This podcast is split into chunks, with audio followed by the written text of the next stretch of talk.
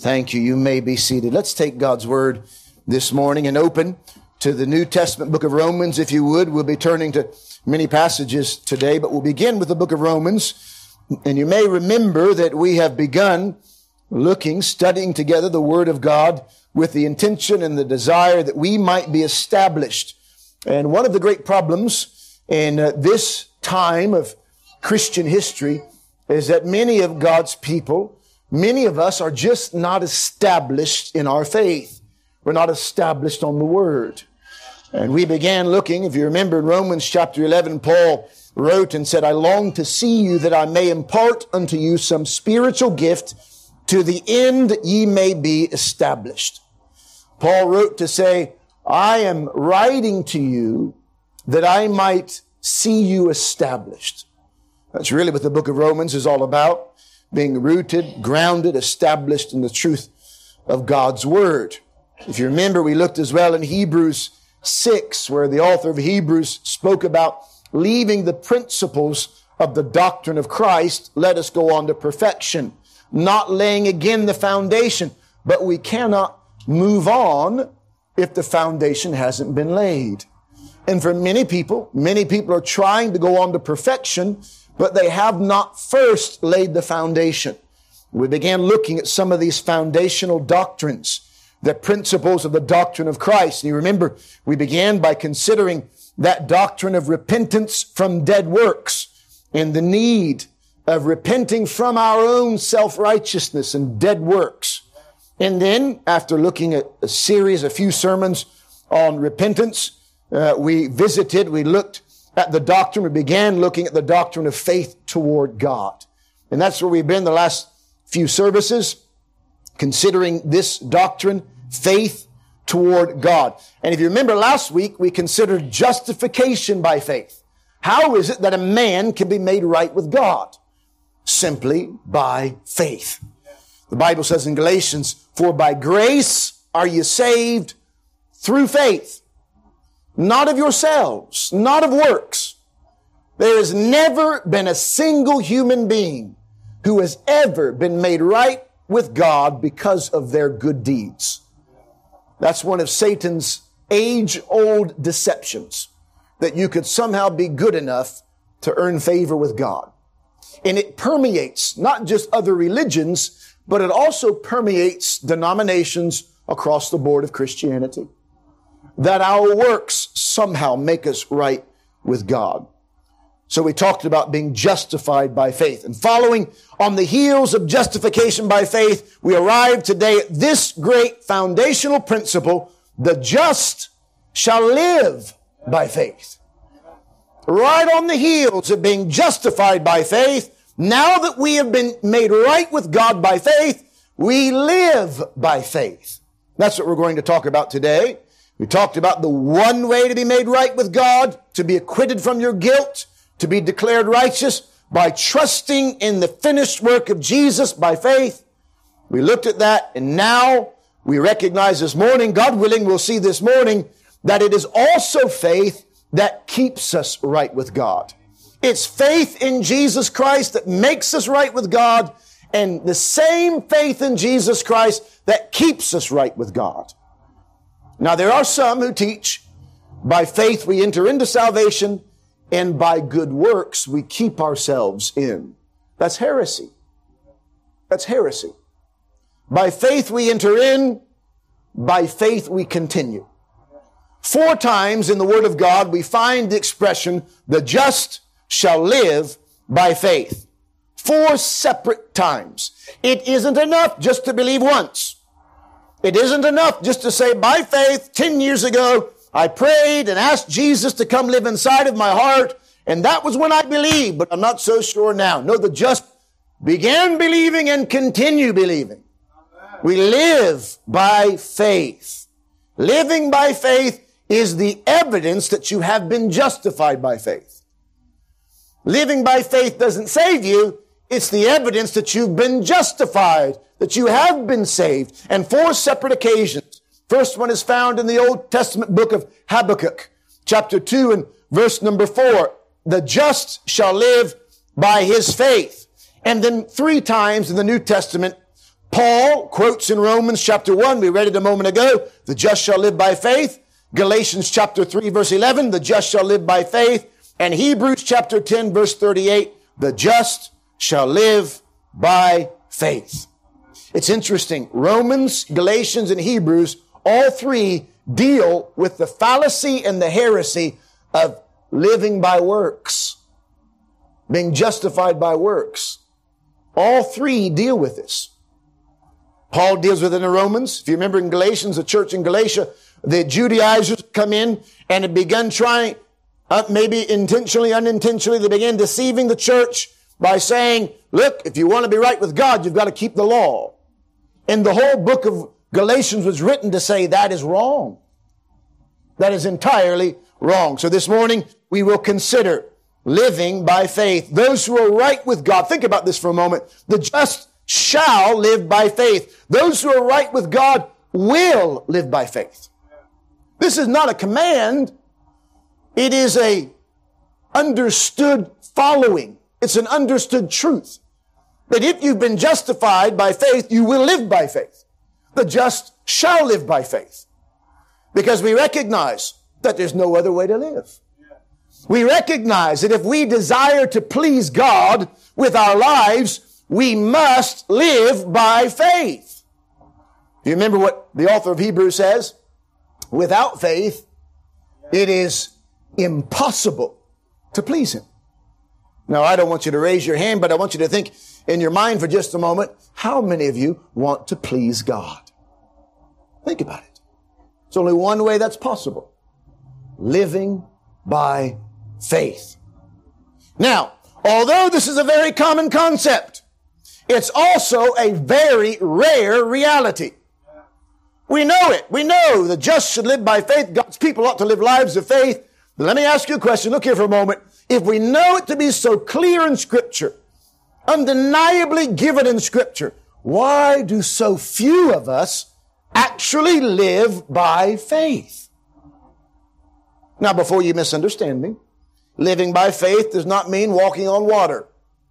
Although I believe God could allow us to walk on water if He wanted to. Living by faith does not necessarily mean that we walk into every hospital of Oxford and heal every patient, although I believe God could. He could empower us to do such a work. I do believe that.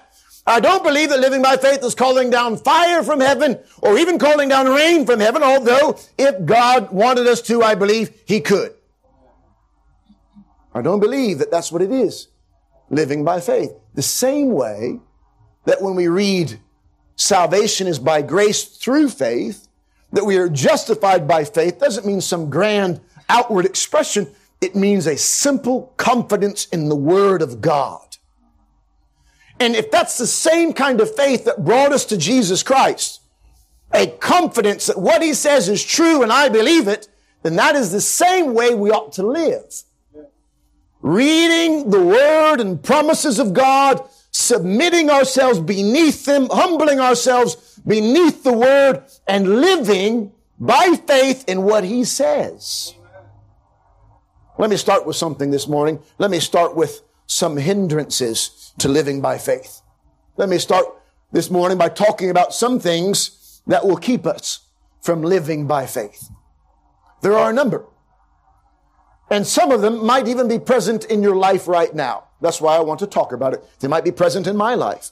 Let's begin with the first. Let's go to Habakkuk. Now that's a hard book to find in the Old Testament. I've marked mine ahead of time, so it won't be so hard for me. But you'll find it right after the book of Nahum, Nahum, Habakkuk, and then Zephaniah. That may not help you at all.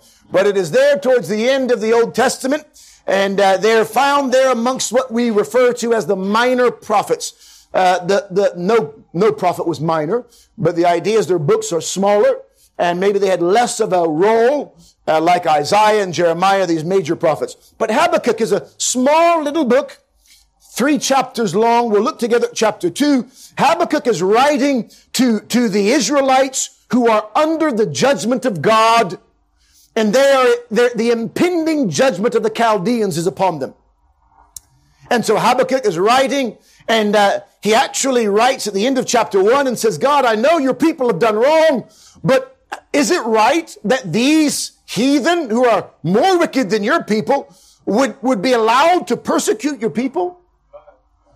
And God responds. Look at chapter 2, the first four verses. Uh, Habakkuk the prophet says, I will stand upon my watch and set me upon the tower and will watch to see what he will say unto me and what I shall answer when I am reproved.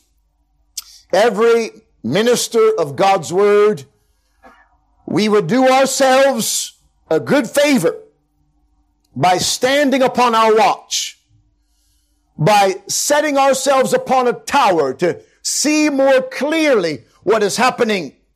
We would do ourselves a good favor to stand our watch and to wait to see what God will answer to us when we are reproved.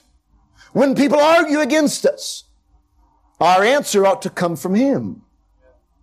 Our answer ought to come from God. And so Habakkuk, this prophet, knowing that in prophesying the word of God, there will be some people that don't like it. By the way, if a preacher can preach week in and week out and nobody, nobody ever says anything bad about it, there's something wrong. If there never be any contradiction to the, the word that a preacher says, there's something not quite right. If a preacher can faithfully, if he's faithfully preaching the word and there's never any opposition, there's something wrong. Because every prophet of old, every preacher in the New Testament, every, every saint who has proclaimed the word throughout the ages, if they've been faithful to the word of God, they have had some measure of opposition. And that's what happened with Habakkuk. And in verse number two, the Lord answers. By the way, if we wait, he will answer. If we wait on him, he will answer. God has spoken to me very clearly several times over the last couple of weeks. And one of those, uh, I was seeking the Lord and about particular things and specific things and, and waiting for a specific answer. And the Lord said to me at the end of Psalm 27, wait on the Lord. Now, I didn't get a message from the sky. God didn't speak audibly in my ear. But while searching the scriptures, God said, wait on the Lord. Be of good courage and he shall strengthen thine heart. Wait, I say, on the Lord. And if you wait on him, he will answer. Habakkuk waited, and the Lord answered and said, Write the vision, make it plain upon tables, that he may run that readeth it. For the vision is yet for an appointed time. It was, it, was imperative that Habakkuk had it written down because what was being revealed to him was not yet to come for a long time. Write it down so it wouldn't be forgotten, so it couldn't be changed, so that it could be remembered. Was written down. Write it upon tables, make it plain. By the way, every preacher ought to make the word of God plain. If we complicate it with big words and fancy words, we have done a disservice and sinned against the people of God. Make it plain. There are some men who get up and it's their, it's their, great pleasure to speak so high and lofty that nobody understands what they're saying. What's the point? What's the point if in speaking and preaching nobody has a clue what you're on about? Make it plain, it says, upon tables, that he may run that readeth it. For the vision is yet for an appointed time, but at the end it shall speak and not lie. Though it tarry, wait for it, because it will surely come, it will not tarry. Now I love this. With all the promises of God, there comes a command to wait. With every promise of God, there comes a command to be patient. With all the prophecies of God, there's the command to wait and be patient. It will come to pass. This is the context. God's people are under persecution, but under judgment, pardon me. They're under judgment of God. And the prophet speaks to God, speaks to God's people, speaks to God's people on behalf of God, speaks to God on behalf of the people. And God says there's coming deliverance, but you need to wait for it. There's coming salvation, but you need to wait for it. It will surely come. It will not tarry. Verse four. Behold, his soul, which is lifted up, is not upright in him, but the just shall live by his faith. There's the first mention. The just shall live by faith. And it is in context to the coming Savior, to coming salvation, to a future promise that has not been seen and cannot be seen, but must be trusted that it will come. A tarrying, a patient waiting by faith in what God has said. But there's a hindrance. Some people won't wait. Faith requires patience, doesn't it? Faith requires a measure of waiting because we haven't yet received. Look, if you have by faith trusted in Jesus Christ as your Lord and Savior, you have been born again. And you may look at yourself and say, I don't look any different. And sometimes I still act like the old fellow that I used to be. And we don't quite see all the change that we want to see. We're still waiting for the redemption of our bodies. We're still waiting for God to finish the work that He has begun. But by faith, we live and we wait. That's what this is about. But there is an enemy to living by faith. And that enemy is found at the beginning of verse 4. His soul, which is lifted up, is not upright in him. The soul that is lifted up cannot live by faith. The soul that is proud, pride is enemy number one to faith. Did you know that? Pride is enemy number one. It's the same enemy that keeps us from getting right with God. It's the same enemy that says, you know what, I'm not so bad. I don't need Christianity. I don't need Jesus. It's the same enemy that lodges in your thinking, lodges in your heart, and keeps you from falling on your knees and saying, God, there's nothing good in me. I need Jesus. Pride keeps a man from doing that. And maybe this morning, look here for a moment. You might be here this morning you might think to yourself, I'm not that bad. I'm really not that bad of a person. Pride has lifted you up. And if you're not careful, that pride will keep you from the eternal salvation of your soul. But the same enemy that keeps people from coming to Christ by faith is the same enemy that also keeps people from living by faith. Pride. That self-exaltation. That haughtiness. The lifting up of ourselves that makes a man think he's right that makes a man justify himself, that makes a man totally unwilling to say, I'm wrong, I admit. Oh, how hard it is for the old man to die sometimes, isn't it? Self justification, which leads to self exaltation. Living by the power of self, living in your own strength, living in your own wisdom with no thought of God. Or maybe you even think about God, but you think God is pleased with you because of how good and how upright you are. But the Bible says he that is lifted up is not upright at all. If you think yourself better than somebody else, you are not upright at all. If you think yourself to be highly exalted, you've taken the place of Jesus and you are in the stead. You are standing against Christ, making yourself an anti-Christ. Pride does that.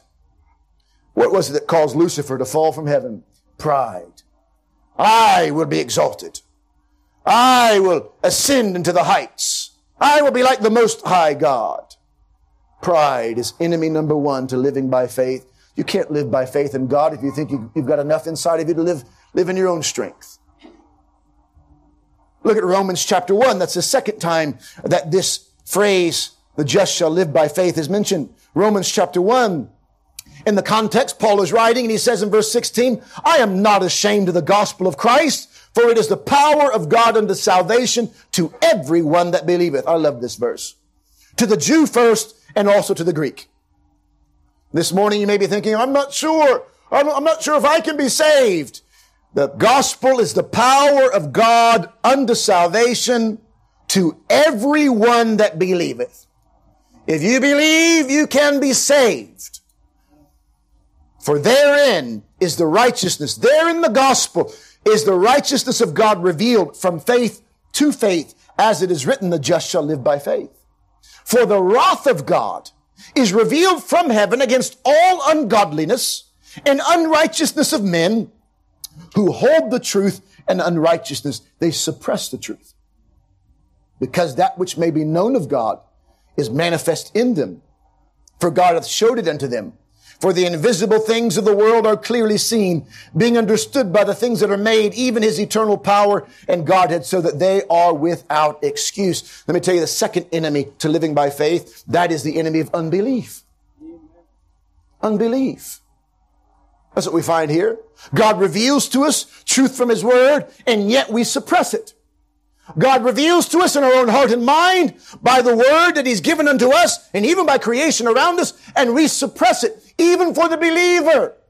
God can speak to your heart and you can know that you are wrong and you can seek to justify yourself and through unbelief of the word he's spoken unto you, you could fall into the temptation and the danger of living not by faith, but by living again by self and unbelief. Is this you today? Unbelief in what he says in his word. Unbelief in what he says to your heart. Not trusting, not believing. Unbelief. Unbelief kept the Israelites from entering into the promised land. Do you remember that? They couldn't enter in because of unbelief. Hebrews 4, 3 and 4 tells us, and there's a great many Christian today who can't enter into the victorious Christian life because of unbelief. And they never learn what it is to live by faith because they are unbelieving that it's possible to live such a life. Is that you? Now listen to this next one. The next time we find the phrase, the just shall live by faith, it's Galatians chapter 3. Galatians 3 verse number 9. So then they which be of faith are blessed with faithful Abraham. For as many as are of the works of the law are under the curse. For it is written, cursed is everyone that continueth not in all things which are written in the book of the law to do them. But that no man is justified by the law in the sight of God, it is evident. For the just shall live by faith. And the law is not of faith, but the man that doeth them shall live in them.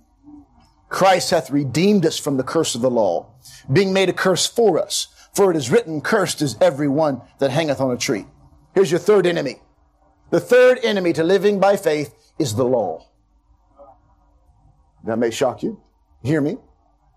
The third enemy that keeps people from living by faith is when people start trying to live by the law. When people think that Christianity is a list of do's and don'ts, when people reduce Christianity to, well, I've got to do this and I can't do this and and we, we reduce it instead of having a relationship with the living God. Remember what Jesus said? This is life eternal, that they might keep the law. No, no, no.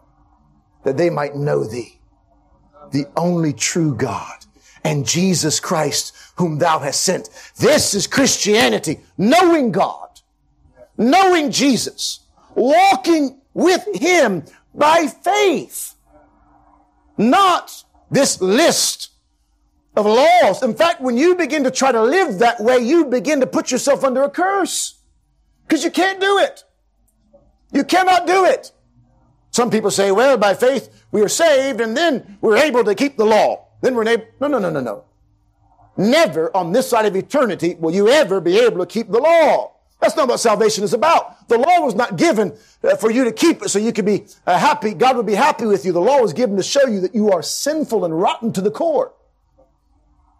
Now that does not mean you live a wicked, sinful life. It doesn't mean that at all. In fact, the scriptures say, should we continue in sin then? In the same passage in Romans, what then shall we continue in sin that grace may abound? Remember the next two words? God forbid. No. This doesn't mean you can sin. That's what people, I've heard people say, oh, you can't tell people that they don't have to live by the law because then they'll live like devils. Well, if they live like devils and they never were born again. Because the just shall live by faith. And so this third enemy of living by faith is legalism. You thinking that your good behavior and I do this and I do that and I don't, I don't do this and he does. That is a, that's a killer to living by faith. Because what you're saying is, I am living by the law. I'm a good man. I'm a good woman. That's not faith. That's not living by faith. It's a total misunderstanding of Christianity. Look at Galatians chapter 3. We didn't read them, but look at the first couple of verses of chapter 3. Oh, foolish Galatians, who hath bewitched you? Now look here. If you think that living by the law is what God expects, you've been bewitched. That's what it says. You've been bewitched. That you should, who hath bewitched you that you should not obey the truth before whose eyes Jesus Christ hath evidently been set forth crucified among you. This only would I learn of you. Listen, I want to, I want to know this one thing Paul says. Received ye the Spirit by the works of the law or by the hearing of faith? How did you get the Spirit of God? How were you born again? Was it by the works of the law because you did something to earn it? Or was it by faith? Are ye so foolish, having begun in the Spirit, are you now made perfect by the flesh? Have ye suffered so many things in vain, if be yet in, if it be yet in vain? He therefore that ministereth to you the Spirit and worketh miracles among you, doeth he it by the works of the law or by the hearing of faith? Faith. Look, we didn't start by faith and then finish by works, by the power of our own flesh. We start by faith, continue by faith, and finish by faith. All faith, all along the way. And if we miss this, we are going to be living a miserable life. Let me tell you why. If you get this wrong, you're going to be so living in such despair because you're trying to keep the law that you can't keep. And every time you fail, you'll be so discouraged and depressed. Because instead of living by faith, you're living by the flesh. In fact, Paul said in Romans, uh, he said, I do not, no, pardon me, Galatians 2, I do not frustrate the grace of God. He says in verse 20 of chapter 2 of Galatians, I am crucified with Christ. Nevertheless, I live, yet not I, but Christ liveth in me. There's your key. Jesus Christ lives in me. In the life which I now live in the flesh, I live by the faith of the Son of God who loved me and gave himself for me. I do not frustrate the grace of God. Look here. If you're trying to live by the law, you're frustrating the grace of God. You can either live by faith or by frustration. Let's look at Hebrews 10. One more enemy. One more enemy of living by faith. Hebrews 10, verse 35. Cast not away therefore your confidence, which has great recompense of reward. For ye have need of patience, that after ye have done the will of God, ye might receive the promise. For yet a little while, and he that shall come will come, and will not tarry. Now the just shall live by faith. But if any man draw back, my soul shall have no pleasure in him. Here's your fourth enemy. Impatience. The fourth enemy of living by faith is impatience. I've been, I've been trying to follow God my whole life and Jesus still hasn't come. And I, am still being persecuted. And, and everywhere I look, nobody likes me. And my family's turned their back on me. And, and I, look, I'm, I'm, I'm, I'm getting, instead of getting richer, I'm getting poorer. And instead of getting healthier, I'm getting sicker. And all these problems have come. I thought by becoming a Christian, everything was going to get better. It will. When you breathe your final breath and meet Jesus face to face, that's when it'll get better. When Jesus splits the eastern sky and returns again, then it will get better. And by faith, we look to that day, to that Savior. But if you get impatient, so I didn't sign up for this. Hold on a moment. I didn't think it was supposed to be like this. Impatience kills living by faith. Destroys it. We live in a microwave society. Everything's fast. Give it to me right now. Fast, fast, fast. If I don't get my food within six minutes of McDonald's, I write a complaint and I get five meals for free. We want it, we live it impatiently, don't we? We want a microwave more powerful that can heat the food up quicker. We want a faster car. We want everything to be quick, quick, quick, quick, quick. But not is not the case with our faith. We've got to be patient. So many people giving up, quitting too soon, giving up. I want to be healed now. I want to be better now. I want to be more righteous, more holy now. That's good. I do too. But this walk is a walk of faith and it takes time. We are being conformed into the image of Christ one day at a time. I wish that He turned me the second I got saved. I wish He turned me exactly like Jesus Christ. But he couldn't do that unless he took me out of the world. It takes time. Now, in closing, quickly, what does it mean to live by faith? Well, what did it mean to be justified by faith? You remember? Looking unto Jesus the author and finisher of our faith, the one who began our faith, and he that hath begun a good work in us will perform it. He will finish it unto the day of redemption. So if it began, if we realize faith was what we needed, that we knew we needed to be saved, knowing that we couldn't save ourselves, realizing that Jesus died for us, for the ungodly, for the lost, and we look to the one who died for us, and hearing his command to repent of our sins and come to him, we came. If that's how we were saved by faith, by looking to the Lamb of God, then it must be that we live by faith the same way. The same way.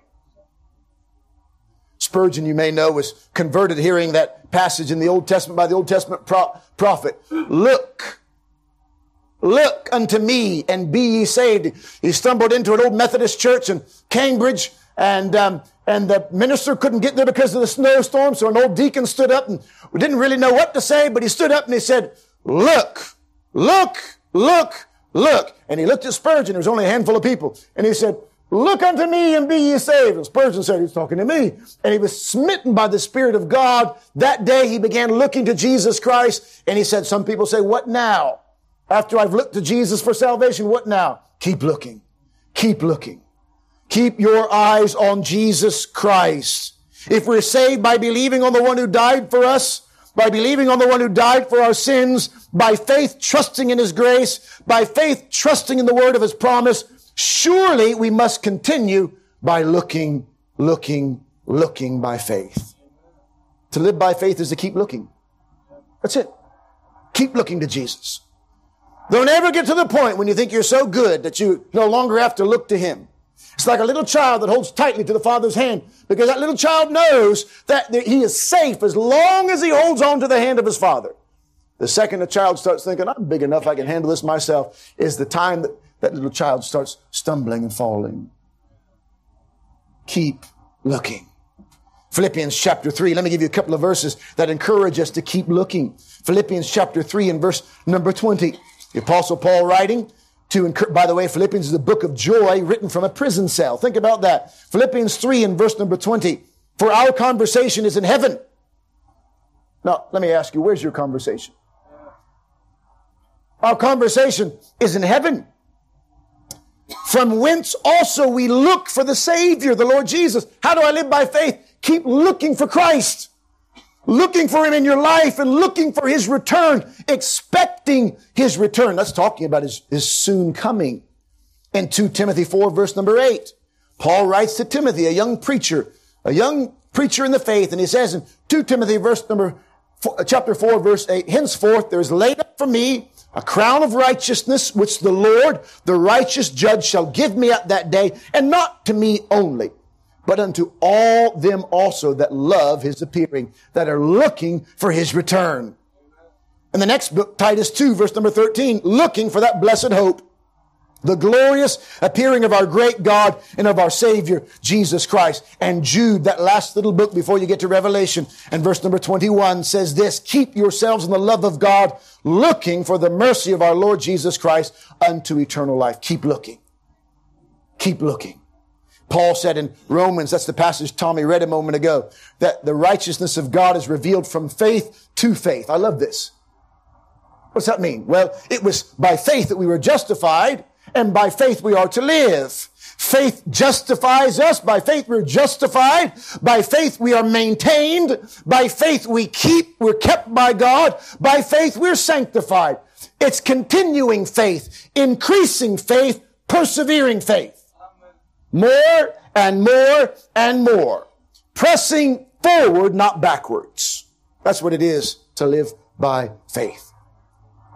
Are you living by faith? We let our intellect get in the way, don't we? We let our intellect get in the way and try to sit down and work things out and, and I'll move forward if I can see it, if I can hear it plainly. Or we become so intellectual and theological that we study the book like it is just some research material rather than the life-giving book from God. Instead of reading, believing it, and by faith acting upon it. Do you remember what James said? Faith without works is now don't misunderstand. That's not keeping the law. That's hearing the word of God and following him. That's hearing the Spirit of God, sensing His leading and His guiding according to His Word, and following Him. Don't tell me you believe and then live the same way you've always lived. Don't tell me you have great faith and you live like your neighbors live and like everybody else live. What makes it different? What does your life show that's any different from the unconverted living next to you? Well, I go to church on Sunday. That's not living by faith. The Muslim goes to his holy place on a Friday.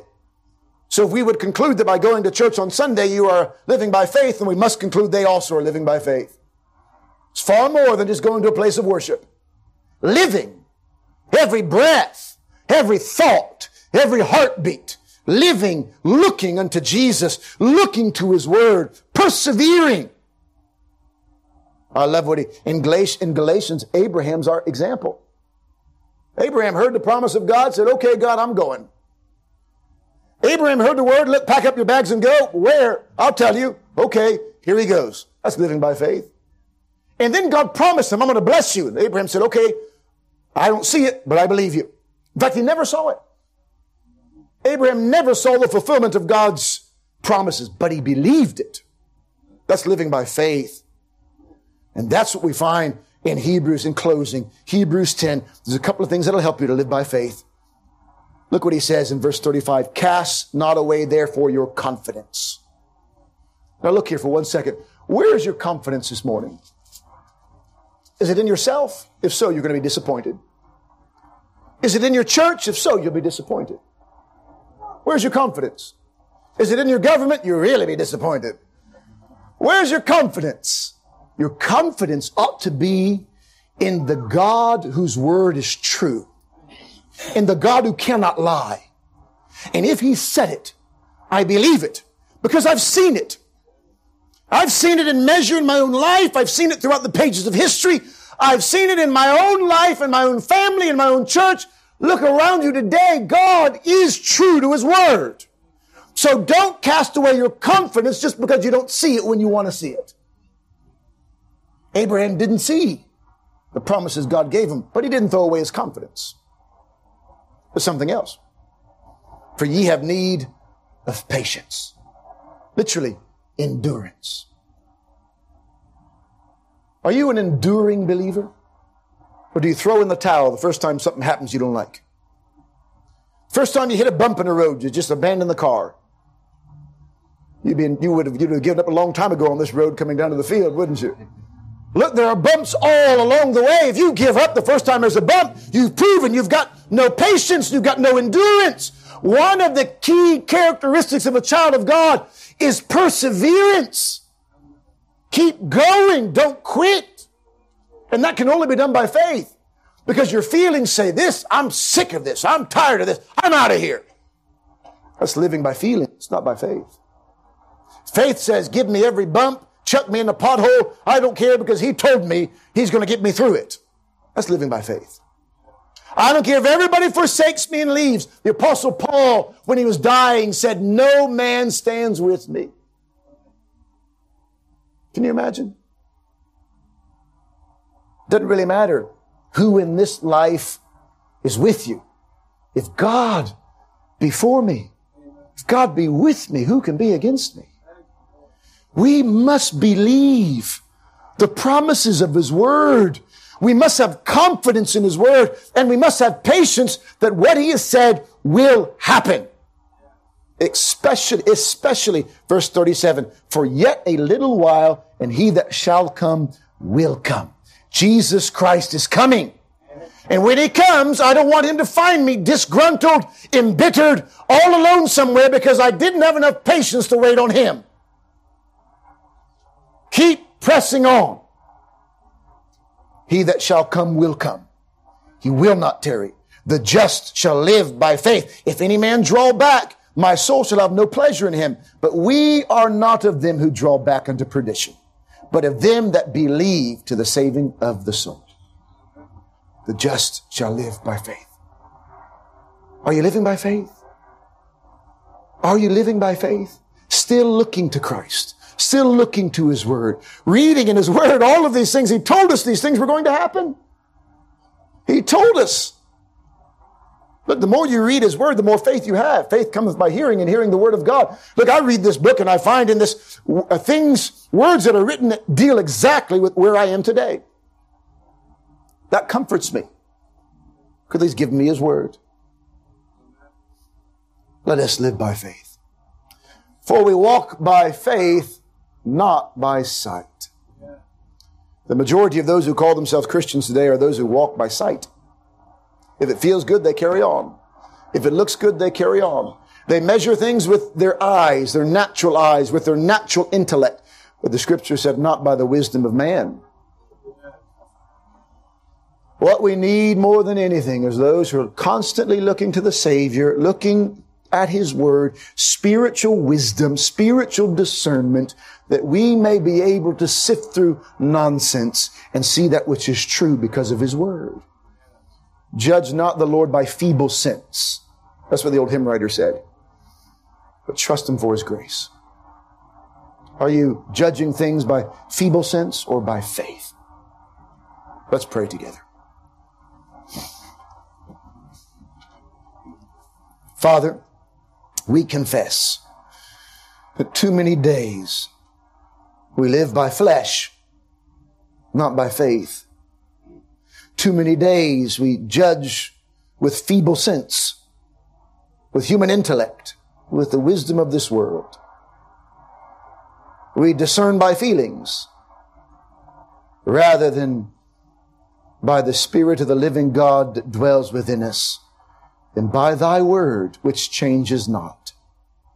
Help us, we pray. We are weak, but thou art strong.